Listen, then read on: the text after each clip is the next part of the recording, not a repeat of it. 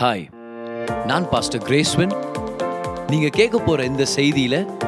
தேவன் உங்களை எவ்வளோ அதிகமாக நேசிக்கிறார்னு ருசி பார்த்து அது நிமித்தம் நீங்கள் எவ்வளோ நல்லா வாழ முடியும்னு பார்க்க போகிறோம் கவனமாக கேளுங்க மெசேஜை என்ஜாய் பண்ணுங்க ஸோ இன்னைக்கு லாஸ்ட் வீக் நம்ம ஆரம்பித்த ஜெப ஜீவியம் த லைஃப் ஆஃப் ப்ரேயர் எப்படி ஜெபத்து நிமித்தம் வாழ்க்கையை நடத்துறது எப்படி நம்ம வாழ்க்கையே ஒரு ஜபத்தின் வாழ்க்கையாக இருக்கணும் அப்படின்னு நம்ம கற்றுக்கிட்டு வந்துட்டு இருக்கிறோம் நமக்கு ஒரு பெரிய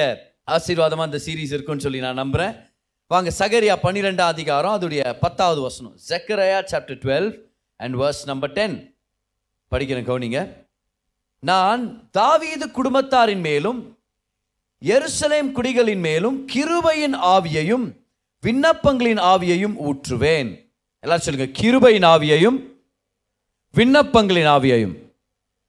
இப்போ எப்ரே மொழியில் போனால் ஒரே ஒரு இடம் ஒரே ஒரு தடவை தான் ஆவின்ற வார்த்தை மென்ஷன் ஆகுது அதனால் என்ன சொல்ல போகிறோன்னா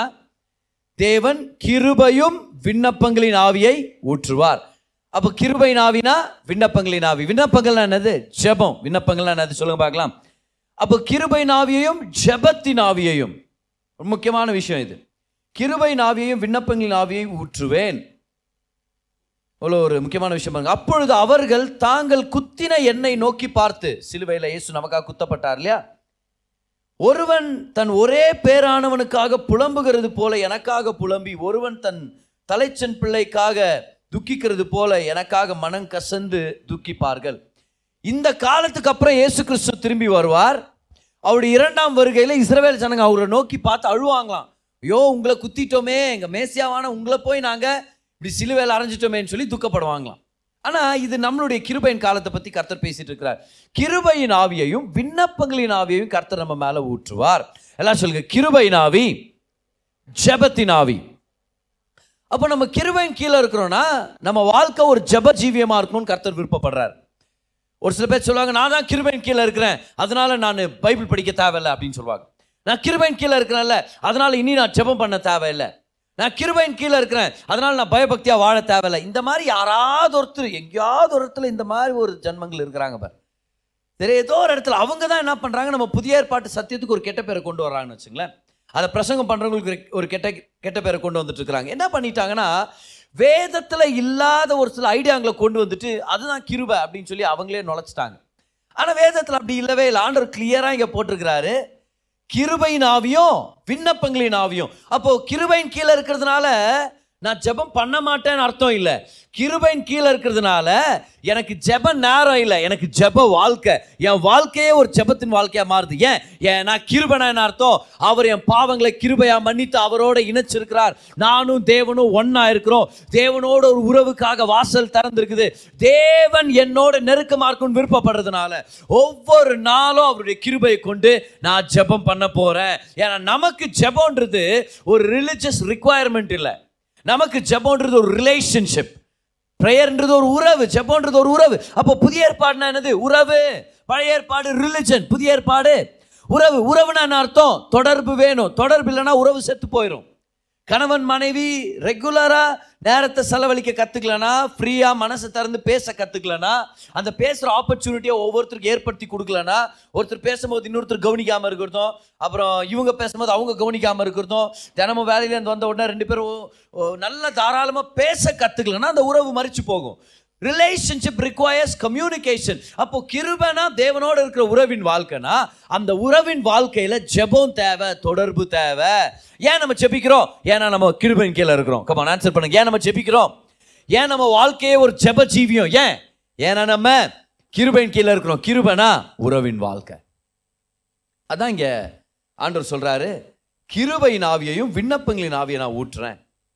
அப்போ சிலர் பவுல் கிருபையை டிஸ்கவர் பண்ணி நம்ம எல்லாருக்கும் வெளிப்படுத்தினாரு அந்த அப்போ சிலர் பவுல் கிட்டத்தட்ட முப்பது தடவை அவருடைய நிருபங்களில் அவருடைய லெட்டர்ஸில் அவர் ஜபத்தை பற்றி மென்ஷன் பண்ணுறாரு எனக்காக ஜபம் பண்ணுங்க அப்படின்றாரு எல்லா விதமான ஜபத்தை பண்ணுங்க அப்படின்றாரு இடைவிடாமல் ஜபம் பண்ணுங்க அப்படின்றாரு கிருபையை டிஸ்கவர் பண்ணவரே அதை சொல்கிறாருன்னா அப்போ கிருபையின் கீழே இருக்கிற ஜனங்க நம்ம ஒரு ஜப வாழ்க்கை வாழ கற்றுக்கணும் எத்தனை பேர் ஒரு ஜப வாழ்க்கை வாழணும்னு விருப்பப்படுறீங்க see our life must be a life of prayer அதனால தான் ஜபத்தை பற்றி பேசும்போது நம்ம எல்லாருக்குள்ளமும் அந்த வாஞ்சு இருக்குது இந்த செய்தி நான் கேட்கணும் இந்த செய்தி மூலமாக என் ஜப வாழ்க்கை கொஞ்சம் அதிகமாகணும் நம்ம விருப்பப்படுறோம் ஏன் ஏன்னா உள்ள உள்ளுக்குள்ளே நம்மளுக்கு தெரியும் தேவன் அப்படி தான் விருப்பப்படுறாருன்னு நான் ஒரு ஜெப மனுஷனாக இருக்கணும்னு ஆசைப்படுறேன் விருப்பப்படுறேன் அதுக்கேற்ற ஒரு சில ஒழுங்குகள் நான் ஏற்படுத்துகிறேன் தினம் தினமும் ஜெபிக்கிறதுக்காக ஒழுங்குகளுக்கு நான் ஏற்படுத்துகிறேன் நான் ஆண்டுடைய சமூகத்தில் இருக்கிறேன் ஜெபம் பண்ணிட்டீங்க நான் வர்றேன் என்னுடைய ஊழியத்தின் முக்கியமான விஷயமே என்னுடைய ஜெப வாழ்க்கை இப்போ நம்ம எல்லாரும் வள வளரணுமா இருக்குது ஜெப வாழ்க்கையில் நானும் வளரணுமா இருக்குது ஜெப வாழ்க்கையில் தேவன் நம்மளுடைய சர்ச்சை ஒரு ஜெபிக்கிற சபையாக இருக்கணும்னு சொல்லி விருப்பப்படுறாரு அதனால தான் ஒவ்வொரு செவ்வாய்க்கிழமையும் காலையில் ஆறுலேருந்து ஏழு மணி வரைக்கும் தி அவர் ஆஃப் ப்ரேயர் அப்படின்ற அந்த நேரத்தை நம்ம ஒதுக்கி இருக்கிறோம் சர்ச்சுக்காக சர்ச் தேவைகளுக்காக ஜனங்களுக்காக நம்மளுடைய நலனுக்காக கர்த்தர் நம்முடைய தரிசனத்தை நிறைவேற்றும்படியாக கர்த்தர் இன்னும் நம்மளை விஸ்தாரமாக்கும்படி இன்னும் பெரிய இடத்துக்கு நம்ம கொண்டு போகணும் இன்னும் அநேக ரட்சிக்கப்படணும் இந்த பட்டணமே மாற்றப்படணும் நம்ம மூலமாக இதுக்கெல்லாம் நம்ம ஜெபம் பண்ண வரோம் லாஸ்ட் வீக் லாஸ்ட் வீக்கில் இந்த வாரம் செவ்வாய்க்கிழமை அவ்வளோ ஒரு ஆசீர்வதிக்கப்பட்ட ஒரு நேரமாக இருந்துச்சு ஓகே என்னுடைய ஸ்டேட்டஸ் நீங்கள் பார்த்துருந்தீங்கன்னா உங்களுக்கு தெரிஞ்சிருக்கோம் நிறைய நம்மளுடைய சர்ச் அங்கே ஒன்று சேர்ந்து துதிக்கும் போது ஆராதிக்கும் போது ஒரு பிரசன்ஸை உணர முடியும் அதை பார்க்கும்போது ஒரு பிரசன்ஸை உணர முடியும் அவ்வளோ நல்லா இருந்துச்சு அப்போ கத்தரை தான் விருப்பப்படுறார் ஓகே ஸோ எல்லாரும் சொல்லுங்கள் என் வாழ்க்கை ஜெபம் நிறைஞ்சதாக இருக்கும் ஸோ ஜெபத்தை பற்றி ஒரு சில தேவ மனுஷர்கள் என்ன சொல்கிறாங்கன்னு பாருங்கள் நான் படிக்கிறேன் இஎம் e பவுன்ஸ் அப்படின்ற அருமையான வேத போதகர் அவர் சொல்கிறாரு what the church needs today is not more missionary not organizations or more novel methods but men whom the Holy கோஸ் கேன் யூஸ் அவர் சொல்கிறாரு இன்னைக்கு சபைக்கு தேவைப்படுறது நிறையா புது எக்விப்மெண்ட் அதை விட ஒரு பெரிய ஸ்தாபனங்களோ இல்லை புது புது முறைகளில் பரிசுத்த ஆவியானோர் பயன்படுத்தக்கூடிய மனுஷர்கள் தேவை யார் தேவை என்ன தேவை பரிசுத்த ஆவியானோர் பயன்படுத்தக்கூடிய மனுஷர்கள் தேவை யார் அது அவர் சொல்றாரு men and women of prayer ஆண்களும் பெண்களும் ஜெபிக்கிறவங்களா இருக்கிறாங்க தெரியுமா அவங்கள தான் பரிசு தாவியான தேடுறாரு அப்புறம் அவர் சொல்றாரு the Holy Ghost does not flow through methods but through men முறைகள் மூலமா பரிசு தாவியானவர் வேலை செய்யறதுல அவருடைய ஜனங்கள் மூலமா வேலை செய்யறாரு he does not come on missionary equipment மேலே அவர் வந்து இல்லை அவருடைய ஜனங்க மேலே தங்கி இருக்கிறார் he does not anoint plans அவர் முறைகளை அபிஷேகிக்கிறதுல அவருடைய ஜனங்களை அபிஷேகிக்கிறார் ஜெப ஜனங்களை அபிஷேகிக்கிறார்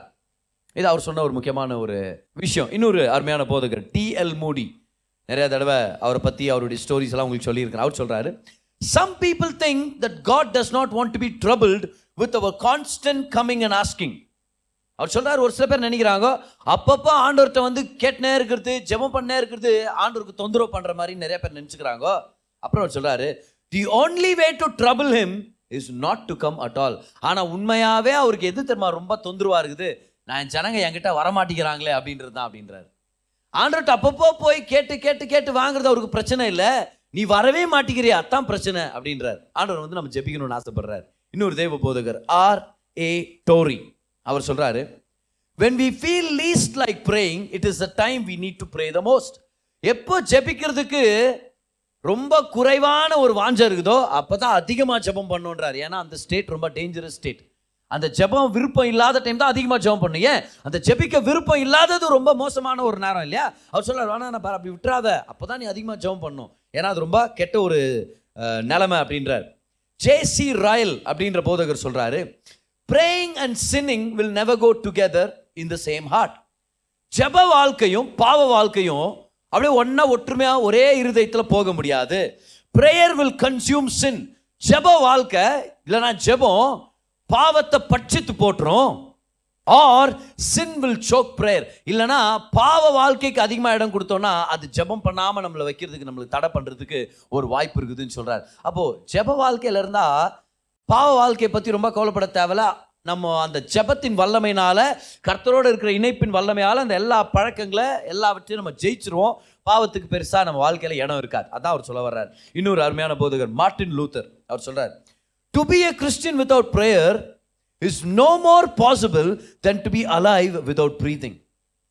நான் கிறிஸ்தவன் ஆனால் நான் ஜெபிக்கிறது இல்லை அப்படின்றது அவர் சொல்கிறார் அது எப்படி இருக்கு தெரியுமா நான் உயிரோட இருக்கிறேன் ஆனால் மூச்சு விடுறது இல்லை அப்படின்னு சொல்கிற மாதிரின்றார் பாரு எப்படி பேசினார் பாரு அப்படியே மூச்சு பிடிக்கிற மாதிரி பேசினார் இல்லையா நான் கிறிஸ்தவன் ஆனால் நான் ஜபம்லாம் பண்ணுறதில்ல அப்படின்னா நான் அது என்ன மாதிரி இருக்குதான் தெரியுமா நான் உசிராடத்தான் இருக்கிறேன் ஆனால் உசிராட்டா இல்லதே இது நீ ஆனால் நான் மூச்சு விட மாட்டேங்கிறேன் ஆனாலும் உயிரோட இருக்கா சொல்கிறாரு நீ உயிரோட இருக்கிறியா அப்போ நீ மூச்சு விடணும் நீ கிறிஸ்தவனாக இருக்கிறியா அப்போது ஜெபம் பண்ணும் அப்போ ஒரு கிறிஸ்தவ வாழ்க்கையுடைய அர்த்தம் கொடுக்குறதே என்னது ஜெப வாழ்க்கை ஏன் ஏன்னா கிறிஸ்தவ வாழ்க்கைன்றது உறவு ஜெபன்றது தேவனோட நம்மளுக்கு ஏற்பட்டிருக்கிற உறவு நிமித்தம் என்ஜாய் பண்ணுற ஒரு அனுபவையான ஒரு அனுபவமாக இருக்குது ஹாலையிலூயா ஸோ இந்த எல்லா தேவ மனுஷர்களும் சொல்கிற ஒரே விஷயம் என்னென்னா ஜெபிக்கிறது அவ்வளோ மிக முக்கியமான விஷயமா இருக்குது ஒரு கிறிஸ்தவ வாழ்க்கைக்கு ஜெபம் இல்லாமல் ஒரு கிறிஸ்தவ வாழ்க்கை வெற்றிகரமாக வாழ முடியாது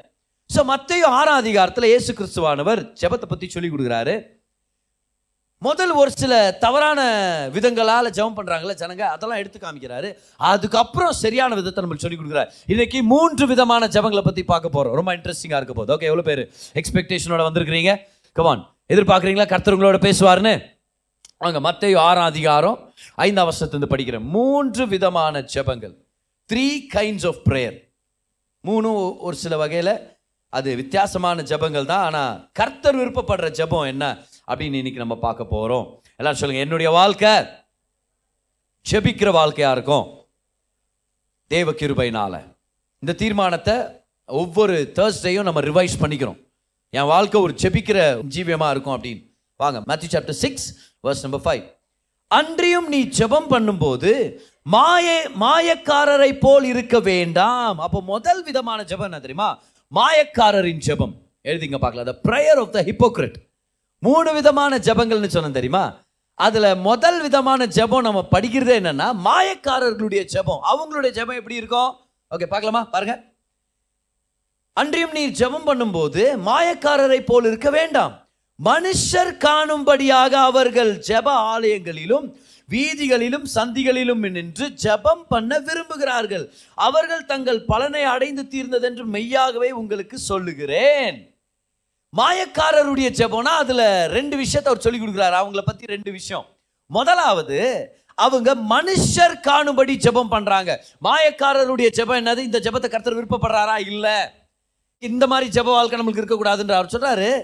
அடுத்தவனை மயக்கிறதுக்காக நீ ஜெபம் பண்ண தேவையில்லை இன்னொருத்தன் பார்க்கணும்னு ஜெபம் பண்ண தேவையில்லை ஜெபம்ன்றது ஒரு ஷோக்காக பண்ணக்கூடாது ஆனால் மாயக்காரர் மாயக்காரர்னா நடிகிறவங்கன்னு அர்த்தம் இந்த இங்கிலீஷ் பைபிள் வந்து ஹிப்போக்ரிட்ஸ்னு இருக்கும் இந்த உடைய ரூட் வேர்டு உடைய ரூட் வேர்டு என்னன்னா மாஸ்க் போட்டு ஆக்டிங் பண்ணுறாங்க தெரியுமா இப்போ கோவிட் டைமில் மாஸ்க் போட்ட மாதிரி ஆக்டிங் பண்ணாங்களே அவங்கள சொல்கிறேன் நான் சரி அவங்கள சொல்ல நான் ஆனால் இந்த தேட்டருங்கள்லாம் அந்த காலத்து ட்ராமா ஆர்டிஸ்டுங்கெல்லாம் மாஸ்க் போட்டு நடிக்கிறாங்க தெரியுமா ஸோ அவர் வேற என்னவோ இருப்பார் ஆனால் அவர் என்ன பண்ணுவார் அவர் அது ஒரு மாஸ்க் போட்டு அந்த அந்த வேஷத்தில் இறங்கிடுவார் ஸோ மாஸ்க் போட்டு நடிக்கிற சிஸ்டம் தான் மாயக்காரர்னு அர்த்தம் அப்போ ஆண்டர் சொல்றார் என்ன வேஷம் போடுற என்னவோ நான் ஆண்டவரை நேசிக்கிற மாதிரி நீ வேஷம் போட்டுக்கிற ஆனால் நீ மனுஷன் பார்க்கணும்னு நீ ஜெபம் பண்ணிருக்கிற இந்த மாதிரி ஜபத்தை கர்த்தர் விருப்பப்படல இது என்ன ஜபம் இது மாயக்காரரின் ஜபம் எல்லாரும் சொல்லுங்க என்ன ஜபம் இது மாயக்காரரின் ஜபம் மாயக்காரரின் ஜபம் இந்த மாயக்காரரின் ஜபத்துடைய முதல் விஷயம் என்னது இவங்க ஜனங்க பார்க்கணும்னு ஜெபம் பண்ணுவாங்க ஓகே ஜனங்க பார்க்கணும்னு ஜெபம் பண்ணுவாங்க ரெண்டாவது இவங்களுடைய ஜெபத்தில் இன்னும் நம்ம கண்டுபிடிக்கிறதுனா தெரியுமா ஜெப ஆலயங்களிலும் வீதிகளிலும் சந்தி சந்திகளிலும் நின்று புரியுதா எங்கே பார்த்தாலும் ஜெபம் பண்ணுற மாதிரியே இருக்குமா இவங்க ஒரு சந்தில் நின்று ஜெபம் பண்ணிருப்பாங்க சர்ச்சை பார்த்தா ஜெபம் பண்ணுவாங்க புரியுதா பாஸ்டர் பார்த்தா ஒரு நாள் ஜெபம் போடுவாங்க ஒரு கும்பிடு போடுவாங்க எங்கே பார்த்தாலும் ஜெபிக்கிற மாதிரியே இருக்கும் ஆனால் இவங்க என்னத்தை விருப்பப்படுறாங்க பாருங்களேன் நின்று ஜெபம் பண்ண விரும்புகிறார்கள் தேவனை விரும்புகிறார்கள்னு சொல்ல ஜெபம் பண்ண விரும்புகிறார்கள் அப்போ ரெண்டு விஷயம் அவங்கள பொறுத்த வரைக்கும் என்னது ஜனங்க பார்க்கணும்னு ஜெபிப்பாங்க ஜெபம் பண்ணுறதை நேசிக்கிறாங்களாம் ஏன் ஏன்னா இன்னைக்கு நான் ஜெபம் பண்ணிட்டேன் நான் கொஞ்சம் பரிசுத்தம் இன்னைக்கு என்னுடைய அட்டண்டன்ஸ் போட்டேன் ஆண்டவரே பார்த்தீங்களா போகிற வழியில் ஒரு சர்ச் முன்னாடி நின்று கரெக்டாக ரெண்டு நிமிஷம் ஜம்ப் பண்ண பார்த்தீங்களா ரொம்ப கஷ்டம் நான் பிஸி நேரத்தில் ரெண்டு நிமிஷம் பண்ணிக்கிறது ரொம்ப கஷ்டம் இன்னைக்கு நான் நீதிமான் பார்த்தீங்களா டிக் போட்டுங்க அட்டண்டன்ஸ் போட்டுங்க வந்துட்டேனா ஜம்ப் பண்ணிட்டேனா அப்போ இன்னைக்கு எனக்கு ஒழுங்கு மரியாதை நீங்கள் ஆசீர்வாதத்தை அனுப்பி வச்சிருங்க நீங்கள் இது என்னது இது கிரியைகள் உடைய மனப்பான்மை அப்போ இந்த மாயக்காரருடைய ஜெபம் பொறுத்த வரைக்கும் ஒன்று மனுஷனுக்காக செய்கிறாங்க இன்னொன்று ஜெபத்தை விருப்பப்படுறாங்க அப்படின்னு நான் அர்த்தம் ஜெபிக்கும் போது தேவனை விருப்பப்படல ஜெபத்தில் பிதா மேலே அவங்க கண்கள் இல்லை ஜெபத்து மேலே தான் கண்கள் நான் ஜெபம் பண்ணணும் நான் ஜெபம் பண்ணுறதை பார்த்து ஜனங்க மயங்கணும் நான் ஜெபிக்கும் போது பயன்படுத்துகிற பாரு வார்த்தை இது வந்து ஜனங்களுக்காகவே பண்ணுவாங்க புரியுதா ஒரு சில பேர் அந்த மாதிரி நம்ம சந்திச்சிருப்போம் பாரு ரொம்ப ஆச்சரியமாக இருக்கும் அவங்க பண்ணுற ஜெபம்லாம் பார்த்தீங்கன்னா அப்படியே அடுக்கு மொழியில் என்னென்ன வார்த்தைகளெல்லாம் கொண்டு வந்து உள்ளே சேர்த்து அப்படியே ஜெபம் பண்ணுவோம் பார்த்துருக்கிறீங்களா ஆண்டவரே சொல்லுவார் இந்த மாதிரிலாம் நீ பேசாதப்பா டே சிம்பிளாக பேசுப்பா அப்படின்றார் ஆண்டவர் ஆண்டவரே சிம்பிளான வார்த்தைகளை சொல்லிக் கொடுக்குறாரு நமக்கு ஆனால் இவங்க அப்படியே அடுக்கு மாதிரி கட்டி அப்படியே அப்படியே அங்கேருந்து தக தற்கொலை பண்ணி சாவணுன்ற மாதிரி கட்டி பெரிய ஒரு ஜபத்தை அவனு கட்டி தெய்வ மகா பிரபுவே பிதாவே ராஜாக்களின் ராஜாவாக இருக்கிற எங்கள் பிரபுக்களின் மேல் பிரபுக்களாக இருக்கிற எங்கள் தேவாதி தேவனும் கர்த்தாதி கர்த்தனும் அண்ட சராசரத்தை படைத்த ஆண்டவரே உமக்கு நான் என்னை அர்ப்பணித்து ஸ்தோத்திரம் சொல்லுகிறோம் அப்படின்ட்டு எடுத்துகிட்டு போய் என்னன்னா யாரோ ஒருத்தரை இம்ப்ரெஸ் பண்ணும் அப்படின்னு ஜெபம் பண்ணுவாங்க நான் ஜெபம் பண்ணும்போது எல்லாரும் என்னை பார்க்கணும் பயங்கரமாக ஜெபம் பண்ணுறாருப்பா அவர் பயங்கரமாக ஜெபம் பண்ணுறாரு யாரோ ஒருத்தர் பார்க்கணும் யாரோ ஒருத்தர் பார்க்கணும் ஜெபம் பண்ணும் ஆனால் எங்கே போனாலும் ஏதாவது ஒரு ஒரு சர்ச்சை பார்த்துட்டா நான் அங்கே நின்று அப்படின்ட்டு அப்படிதான் போகணும் அப்போ தான் உங்களுக்கு ஒரு நிம்மதி என்ன ஏன்னா நான் பார்க்கணும் இல்லை நாலு பேர் நான் காலேஜுக்கு படிக்க போகும்போது என் ஃப்ரெண்டு கூட தான் நான் போவேன் என் ஃப்ரெண்டு கரெக்டாக ஒரு சர்ச் இருக்குது அந்த சர்ச்சுக்கிட்ட ஈஜிப்ராலேருந்து நடந்து வரும் கோரமங்கலா போக வரைக்கும் போகிற வழியில் ஒரு சர்ச் இருக்கும் அந்த சர்ச்சு வாசலில் நின்று அவன் ஜெபம் பண்ணுவான் சரி இப்போ அவன் வளர்ந்த முறை வந்து இந்த கேத்லிக் சிஸ்டமில் வளர்ந்ததுனால அவனுக்கு அந்த பழக்கம் ஆனால் இப்போ நானும் அவன் கூட போகிறதுனால இப்போ நான் மட்டும் ஜெபம் பண்ணாமன்னா என்னை பற்றி ஜனங்க நான் நினைக்கிறது அதனால் அவர் பாஸ்டர் பையன் வேறு நான் அவர் ஜெபம் பண்ணுவார் நானும் கூட நின்று ஜெபம் பண்ணுறது என்ன ஜெபம் பண்ணுறது அப்படியே கண்ணு நம்ம இருக்கிறானா இல்லான்னு வேற பார்த்துக்கிறது ஏன்னா ரெண்டு பேரும் ஒன்றா முடியுமே ஜெபத்தை சரி அப்படியே ரெண்டு மூணு வார்த்தை அப்படி ஜவம் பண்ணிட்டு ஆண்டவரே தொடுங்க ஆண்டவரே சப்பா காப்பாத்துங்க ஆண்டவரே என் தெரியல என்ன ஜவம் பண்ண ஞாபகம் இல்லை சிம்பிளாக ஜவம் பண்ணால் நம்ம ஜெபம் பண்ணிட்டு அப்புறம் நம்ம கிளம்பிடுவோம் அப்புறம் கொஞ்ச நாளுக்கு அப்புறம் என் ஃப்ரெண்டு அவனுடைய கோர்ஸ் எனக்கு தெரியல அவன் அந்த பக்கமாக வரது ஸ்டாப் ஆயிடுச்சு இப்போ நான் மட்டும் நடந்து போவேன் இப்போ இந்த சர்ச்சு பார்க்கும் போதெல்லாம் எனக்கு ஒரு என்ன வரும் ஐயோ அவன் இருக்கும்போது மட்டும் ஜவம் பண்ணுமே இப்போ அவன் இல்லையே கூட இப்போ திரும்பி நின்று ஜவம் பண்ணு கொஞ்ச நேரம் அப்படியே ஜெபம் பண்ணி ஏசப்பா ஏதாவது காப்பாற்றுங்க அப்படின்னு ஜெபம் பண்ணிட்டு போகிறது இப்போ இது என்னத்துக்காக நினைக்கிறீங்க எல்லா இடத்துலையும் கர்த்தர் இருக்கிறார் நான் ப்ரைவேட்டான பிளேஸில் கூட ஜெபம் பண்ணியிருந்துருக்கலாம் ஆனால் போகும்போது ஒரு விதமான ரெண்டே ரெண்டு ரெண்டு விஷயத்தை எடுத்துகிட்டு வரலாம் என்ன தெரியுமா ஜெபம் அன்னைக்கு ஒரு அட்டண்டன்ஸ் போட்டுருணும் அந்த சர்ச்சில் ஒரு அட்டண்டன்ஸ் போட்டுருணும் இல்லைனா என்ன ஆகுறது காலேஜில் புரியுதா ரெண்டாவது என்னது ஜனங்க பார்க்குறாங்க அதனால கொஞ்சம் அவங்களை இம்ப்ரெஸ் பண்ணால் நல்லா தான் இருக்கும் அப்படின்ட்டு யோசிச்சு பார்த்துருக்கீங்களா சர்ச் முன்னாடி போகும்போதெல்லாம் இப்படி போட்டு போவாங்க பார்த்துருக்குறீங்களா அதை கரெக்டாக இல்லையா வண்டியிலேருந்து இறங்கவே மாட்டாங்க வண்டியில் அப்படி போயின்னு இருக்கும்போது அதுவும் அந்த நேரத்தை கரெக்டாக ஸ்லோ பண்ணுற பின்னாடி லாரிகிரி வந்தால் என்ன ஆகுது வேண்டிங்கிற கடவுள் பாதத்தில் போய் விடுவாரா இல்லை அவர் இல்லையா அந்த நேரத்தில் ஸ்லோ பண்ணுறது ஓ நான் சில நேரத்தில் போயின்னு இருப்பேன் முன்னாடி ஸ்லோ பண்ணிட்டுப்பா அந்த நேரத்தில் ஜீசஸ் ஜீதத்துடைய சிலைகளை பார்த்து இப்படி இல்லை அப்படின்னு பண்ணு போவாகும் ஆனால் நான் நினைக்கிறேன் ஜீசஸ் உள்ளேருந்து அதே தான் அவரும் பண்ணின்னுக்கிறாருன்னு நினைக்கிறேன் என்னான்ட்டு வண்டியிலேருந்து இறங்கி வா இல்லை இன்றைக்கே நீ க்ளோஸ்ரா டேய் எரிங்கி வா எரிங்கியா எரிங்கி வா இல்லைன்னா என்ன ஆகிடுவேன் ஜனங்க பார்க்கணுன்றதுக்காக நீ பண்ணுற இப்போ எனக்கு சைன் ஆஃப் த கிராஸ் பிடிக்கும் ஏன்னா நான் வந்து இன்ஃபென்சி ஸ்கூலில் தான் நான் படித்தேன் அதான் சைன் நல்ல ஒரு அடையாளம் பிதாவை கனப்படுத்துகிறாங்க குமாரனை கனப்படுத்துறாங்க பரிசுத்தாவியானவர் கனப்படுத்துறாங்க ஆனா என்னவோ போற வழியில் நின்று கும்பிட்ட உடனே நம்ம ஜப வாழ்க்கை முடிஞ்சிச்சு நம்ம நினச்சிடக்கூடாது என்னவோ அங்கே போய் நின்று ஒரு சில பேர் நம்மளை பார்க்கணுன்றதுக்காக நம்ம செஞ்சுட்டோன்றதுனால நம்மளுடைய நீதி நிறைவேறிச்சின்னு அர்த்தம் இல்லை நல்லா கவனிங்க இந்த மாயக்காரருடைய ஜெபத்தை நம்ம அவாய்ட் பண்ணோம் எல்லாரும் சொல்லுங்க மனுஷருடைய கண்களுக்காக சொல்லுங்க என்னுடைய சுயநீதிக்காக நான் ஜபிக்க போறதில்லை பார் பப்ளிக் அவங்கள ஜெபம் பண்ண வைக்கிறாங்களா மனுஷருடைய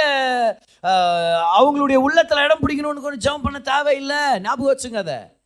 அவங்களுக்காக நீங்கள் ஜெபம் பண்ண தேவையில்ல அந்த மாதிரி நீங்கள் சத்தமாக ஜெபம் பண்ண தேவையில்ல அந்த மாதிரி ஒரு போஸ்டரை நீங்கள் போட தேவையில்லை கரெக்டா ரெண்டு பேர் பசங்க லீவ் டைமில் அவங்க பாட்டி வீட்டுக்கு போய் தங்கிட்டாங்க நைட்டு ஜெபம் பண்ணுங்கடானா ஆ பாட்டி ஜெபம் பண்ணுறேன் நான் அப்படின்னு ஜெபம் பண்ணிக்கிறான் அதான் சின்ன பையன் முதல் பையன் ஜெபம் பண்ணி முடிச்சிட்டான் சீக்கிரம் சின்ன பையன் அப்படியே கை உயர்த்தி ஏசப்பா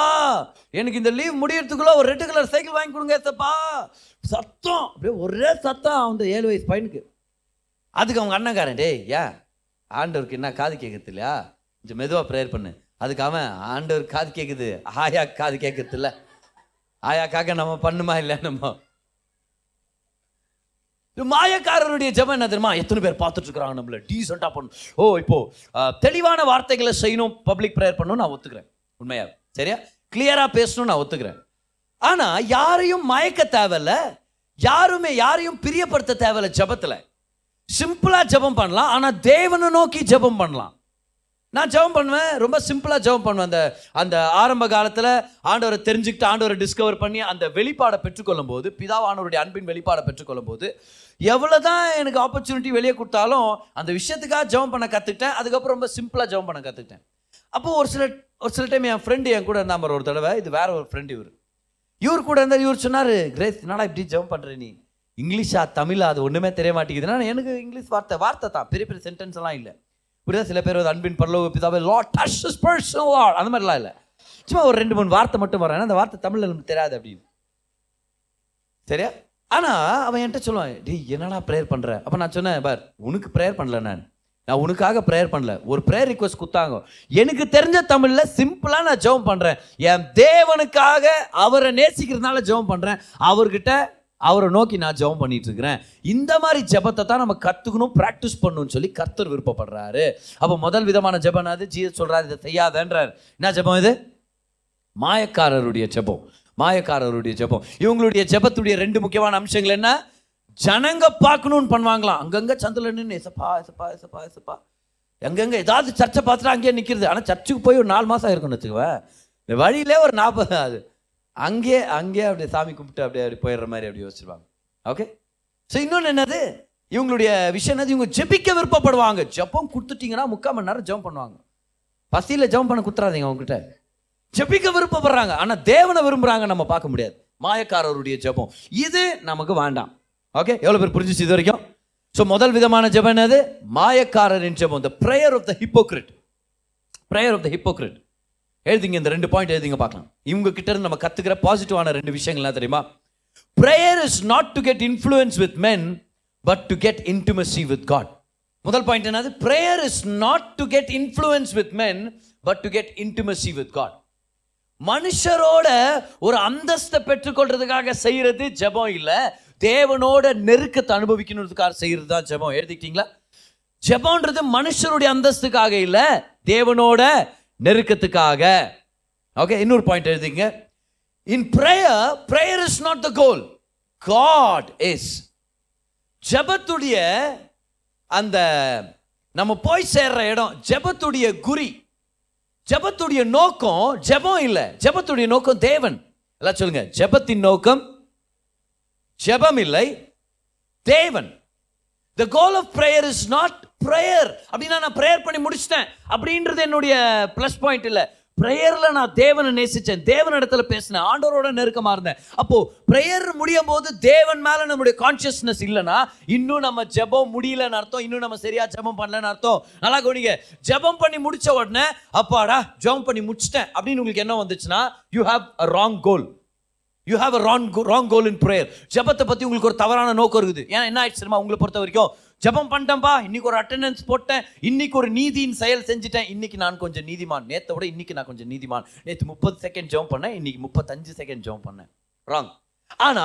ஜபம் முடியும் போது தேவனை நேசிச்சேன் தேவனோட பேசினார் ஆண்டுடைய பிரச்சனத்தை அனுபவிச்சேன் அப்படின்னு தேவனை பத்தியே உங்களுக்கு சிந்தை இருந்துச்சுன்னா உங்க ஜபத்துடைய நோக்கம் சரியா இருக்குது எல்லாரும் சொல்லுங்க என்னுடைய ஜபத்தின் நோக்கம் ஜபத்தின் செயல் அல்ல ஜபத்தின் தேவன் So when you finish prayer, if all you're thinking about is prayer, then you've got it wrong. But when you finish prayer, if all your thoughts are upon God, if you have experienced God, then you have really prayed அப்போ தான் நம்ம ரியலாக ஜெபம் பண்ணிட்டு இருந்திருக்கிறோம் எத்தனை பேர் புரியுது come on எவ்வளோ பேருக்கு உண்மையாக புரிஞ்சு கை உயர்த்தி காமிங்க பார்க்கலாம் ஹாலூயா அப்போ இந்த விதமான ஜபத்தை கர்த்தர் விருப்பப்படுறதுல முதல் விதமானது என்னது அது the prayer of the hypocrite மாயக்காரனுடைய ஜெபம் இதை கர்த்தர் விருப்பப்படுறதுல மனுஷனுடைய கண்களுக்காக மனுஷனை பிரியப்படுத்துறதுக்காக மனுஷன் நம்மளை பார்த்து இவன் பெரிய ஜெப வீரன் பெரிய ஜெப வீராங்கனை அப்படின்னு சொல்றதுக்காக நம்ம இறங்க தேவையில்ல அதே மாதிரி ஜெபத்தை விருப்பப்படுறதுனால நம்ம ஜெபிக்கிறது இல்லை தேவனை விரும்புறதுனால நம்ம ஜெபிக்கிறோம்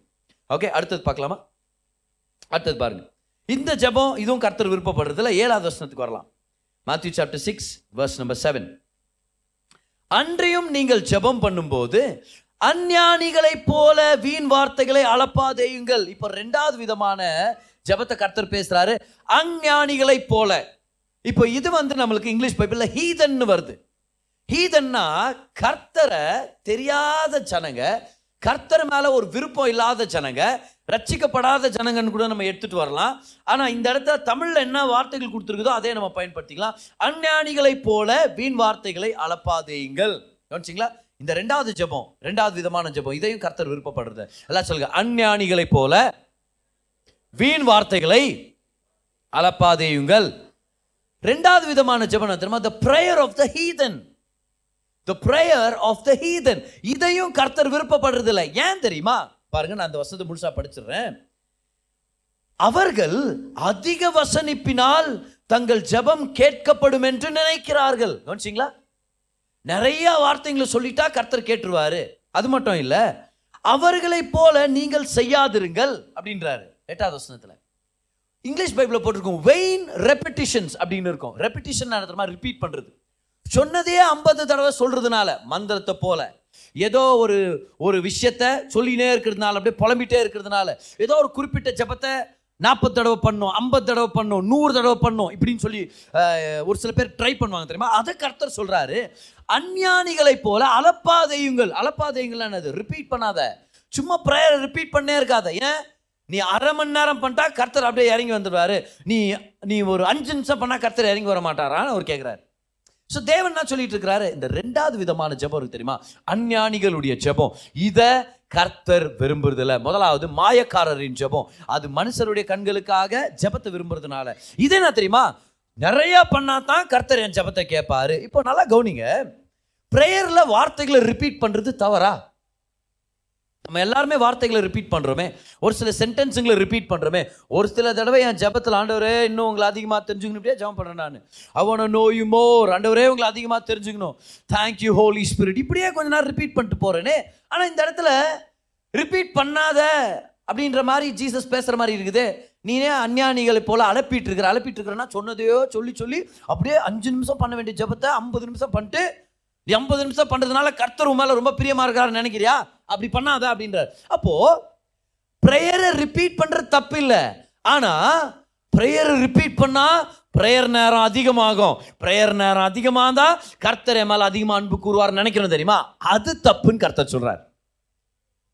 கெச்சமனை தோட்டத்தில் இயேசு கிறிஸ்துவானவர் ஜெபம் பண்ணுறாரு மூணு தடவை போய் ஜெபிக்கிறாராம் அதே வார்த்தைகளை சொல்லி ஜெபம் பண்ணாராம் இது பைபிளில் போடுறது அப்போ ஜீசஸே ஜெபத்தை ரிப்பீட் பண்ணாரா இல்லையா ரிப்பீட் பண்ணார் மூணு தடவை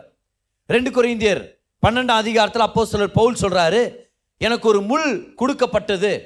நான் எங்கே போனாலும் பிரச்சனை பண்ணுற இந்த பிசாசானை வந்து ரொம்ப தொல்லை கொடுத்துருந்தான் அதுதான் ஒரு முள் மாதிரி இந்த முள்ளை பற்றி ஜீசஸ் கிட்ட மூணு தடவை ஜோம் பண்ண இந்த முள்ளை எடுத்து போடுங்க இந்த முள்ளை எடுத்து போடுங்க அப்போ மூணு தடவையாவது அப்போ சிலர் பவுல் அந்த ஜபத்தை ரிப்பீட் பண்ணுறாரு அப்போ ரிப்பீட் பண்ணக்கூடாதா ப்ரேயரை நல்லா கவனிங்க ப்ரேயரில் ஒரே வார்த்தைகளை சொல்கிறது தப்பு இல்லை ப்ரேயரில் ஒரே சென்டென்ஸ் உங்களுக்கு புரிஞ்சா உங்களுக்கு பிடிச்சிருக்கிற ஒரு சில ஸ்டேட்மெண்ட்டாக இருக்கலாம் அதை சொல்லி நீங்கள் ஜெபம் பண்ணுறீங்க நான் வந்து பப்ளிக் ப்ரேயர் சொல்ல பர்சனல் ப்ரேயரை சொல்லிட்டு இருக்கிறேன் அதில் நீங்கள் ஜெபம் பண்ணுறது தப்பு இல்லை ஆனால் அந்த எண்ணம் என்னது நான் நிறைய ப்ரேயர் பண்ணாதான் ரொம்ப நேரம் பண்ணாதான் கர்த்தனை ஜபத்தை கேட்குறாருன்ற எண்ணத்தில் பண்ணிட்டோன்னா அது தப்பாக போயிடுச்சு புரியுதா நினச்சிட்றேன்ட்டு வே உங்களை நேசிக்கிறேன் இயேசுவே உங்களை நேசிக்கிறேன் வே உங்களை நேசிக்கிறேன் மூணு தடவை சொன்னீங்க இப்போ மனசு இல்லை இப்போ ஜபம் முடிஞ்சிச்சு உங்களை பொறுத்த வரைக்கும் ஜபம் முடிஞ்சிச்சு ஆனால் நீங்கள் பார்க்குறீங்க இன்னும் மூணு நிமிஷம் இருக்குதே சே இன்னும் மூணு நிமிஷம் பண்ணுவேன் இப்போ என்ன பண்ணுறேன் இயேசுவே உங்களை நேசிக்கிறேன்றத இன்னும் ஒரு அறுபத்தெட்டு தடவை சொல்லு இயேசுவே நேசிக்கிறேன் இயேசுவே நேசிக்கிறேன் அறுபத்தி எட்டு தடவை வா அஞ்சு நிமிஷம் முடிச்சிட்டேன் அதை தான் கர்த்தர் வானான்றார் ஏன் லாங் ப்ரேயராக இருந்தால் தான் கர்த்தர் கேட்குறாருன்னு அர்த்தம் இல்லை அதனால தேவையில்லாத வார்த்தைங்களை ரிப்பீட் பண்ணிக்கின்னு நீங்கள் உங்களை உங்களை நீங்கள் அஞ்ஞானிகளாக ஒரு ஜபம் பண்ணிடாதீங்க அப்படின்னு சொல்கிறார் ஏன்னா ஒரு சில பேர் சொல்லலாம் தெரியுமா நம்ம கிறிஸ்தவ வட்டங்கள்லேயே இந்த ஜபத்தை நீ இத்தனை தடவை செஞ்சனா உன் வாழ்க்கை மாறிடும் இந்த ஜபத்தை நீ ஐம்பது தடவை செய் இந்த புக்கை ஒரு கையில் இருந்தால் துதிகளின் புத்தகம் அந்த மாதிரி ஏதாவது புத்தகத்தை கொடுத்துட்டு இதை முழுசா நீ பச்சு முடி இதில் ஆயிரம் ஸ்தோத்திர பலி இருக்குது இதை பச்சு முடி அப்படியே நீ கண்ணா அப்படின்னா பணத்தினே போவோம் வாழ்க்கை மாறும் அப்படின்னு நல்லா கவனிங்க அதில் இருக்கிற வசனங்களை எடுத்து தியானித்து அதை ருசித்து நம்ம அறிக்கை செஞ்சோம்னா நிச்சயமாக வல்லமை இருக்குது ஏன்னா வார்த்தையில் வல்லமை இருக்குது ஆனால் இது ஆயிரத்தில் ரிப்பீட் பண்ணால் எனக்கு நல்லது நடக்கும் அப்போ என்ன அது மந்திர மாதிரி ட்ரீட் பண்ணுகிறோமா நம்ம புரியுதானே சொல்லிங்கிறேன் அதை கர்த்தருடைய வார்த்தையாக மதித்து அதில் விசுவாசத்தை கலந்து வாயின் வார்த்தையால் அறிக்கை செஞ்சு அதை நம்ம ருசி பார்த்து செஞ்சோம்னா அது உறவு ஆனால் அதில் ருசியும் பார்க்கல அதை ஒரு ரிலிஜன் மாதிரி ஒரு மந்திரம் மாதிரி எடுத்துட்டு அதை ஒரு பத்து தடவை பதினஞ்சு தடவை கர்த்தர் நினைப்பராக இருக்கிறார் நான் தாழ்ச்சிட்டு அவர் என்ன பிள்ளை இடங்களில் நேற்று தண்ணிகளை கொண்டு போய் விடுகிறார் எப்படி சொன்ன தேவதர் என்ன சொன்ன நீ அதை ருசிக்கவும் இல்லை உறவையும் அனுபவிக்கல கர்த்தருடைய வார்த்தையும் அனுபவிக்கல அதில் விசுவாசத்தையும் செயல்படுத்தலை ஆனால் ஏன் அப்படி சொன்னீங்க இல்லை ஐம்பது தடவை இதை சொன்னால் என் வாழ்க்கை மாறும்னு யாரோ ஒருத்தர் சொன்னார் நான் சொன்னேன் அவர் வாழ்க்கை மாறல உன் வாழ்க்கை மாற போகிறதில்ல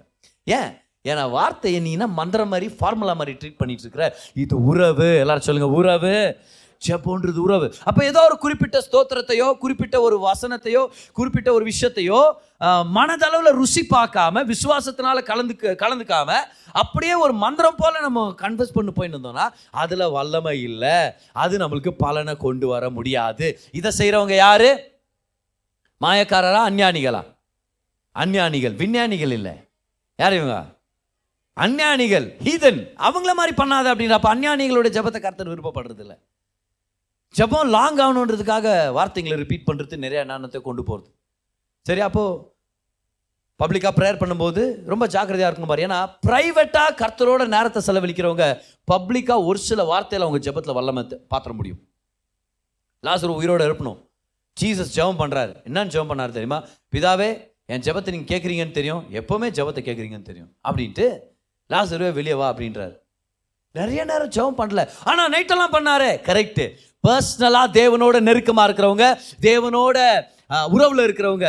பப்ளிக்காக ஜெபம் பண்ணும்போது ஒரு சில வார்த்தைகள்லேயே வல்லம்பு வெளிப்படும்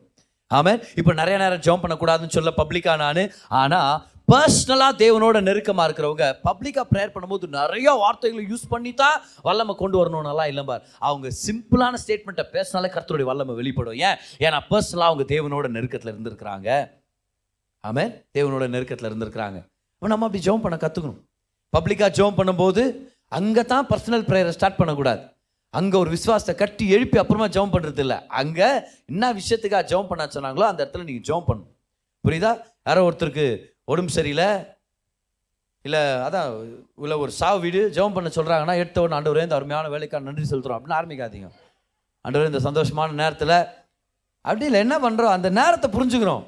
எடுத்தோன்னு சொல்கிறான் ஆண்டவரே எச்சப்பா உங்கள் தயவும் கிருபா இந்த இடத்துல இருக்கிறதுன்றதை நாங்கள் நம்புகிறோம் உங்கள் பிரச்சனும் இந்த வேதனையில் இருக்கிற ஜனங்க எங்கள் எல்லாருக்கும் அவைலபிளாக இருக்கிறத நாங்கள் நம்புகிறோம் உங்கள் வார்த்தையில் படிக்கிறோம் நீங்கள் உடைந்த உள்ளவனுக்கு சமீபம் உள்ளவராக இருக்கிறீங்களே நொறுங்குண்ட இருதயம் உள்ளவனுக்கு கர்த்த சமீபமாக இருக்கிறீங்க இன்னைக்கு இந்த ஜனங்களுக்கு ஏற்ற அந்த ஆறுதலின் பலனை கொடுங்க ஏசு நாமத்தில் இந்த இடத்துல வேதனை பயத்தின் எந்த விதமான கட்டுகள் இருந்தாலும் அது உடைக்கப்படட்டும் உங்கள் ஆறுதலால் நிரப்புங்க ஆண்டு இப்படி ஜெபம் பண்ண கற்றுக்கணும் நம்ம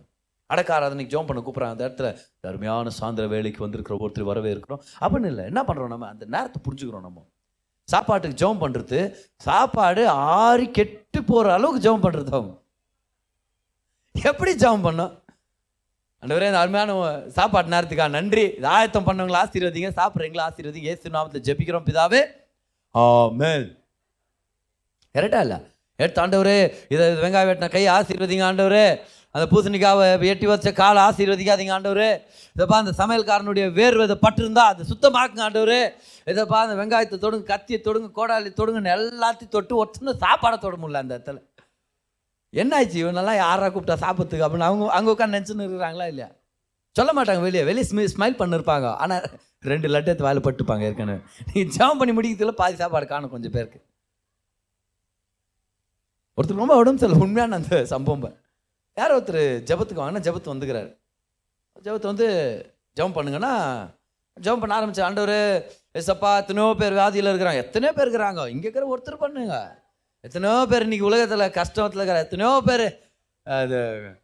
சாப்பாடு இல்லாமல் இருக்கிறாங்க ஆண்டவர் எத்தனையோ பேர் வேதனையில் இருக்கிறாங்க ஆண்டவர் ஆப்பிரிக்காவில் இருக்கிற தொடுங்கோ கனடாக்கில் தொடுங்கோ சுவிட்சர்லாந்து தொடுங்கோ அப்படியே நீ போன தேசத்துக்கெல்லாம் அவர் சொல்லிட்டு வர்றது மாதிரி தருது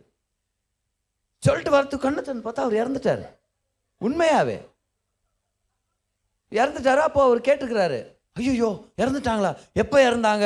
ஐயோ சொல்லிக்கிறார் நீ ஆப்பிரிக்காவிலேருந்து கேனடாக்கு போகிறவல்ல அவர் இறந்துட்டாரு அவர் இங்கே பெட்ரூமில் உங்கள் முன்னாடி இருக்கும்போது நீ நான் ஆப்பிரிக்காவுக்கு போயிருக்கிறாங்க என்னத்துக்கு யாரை இம்ப்ரெஸ் பண்ணோம் என்ன பண்ண போகிறீங்க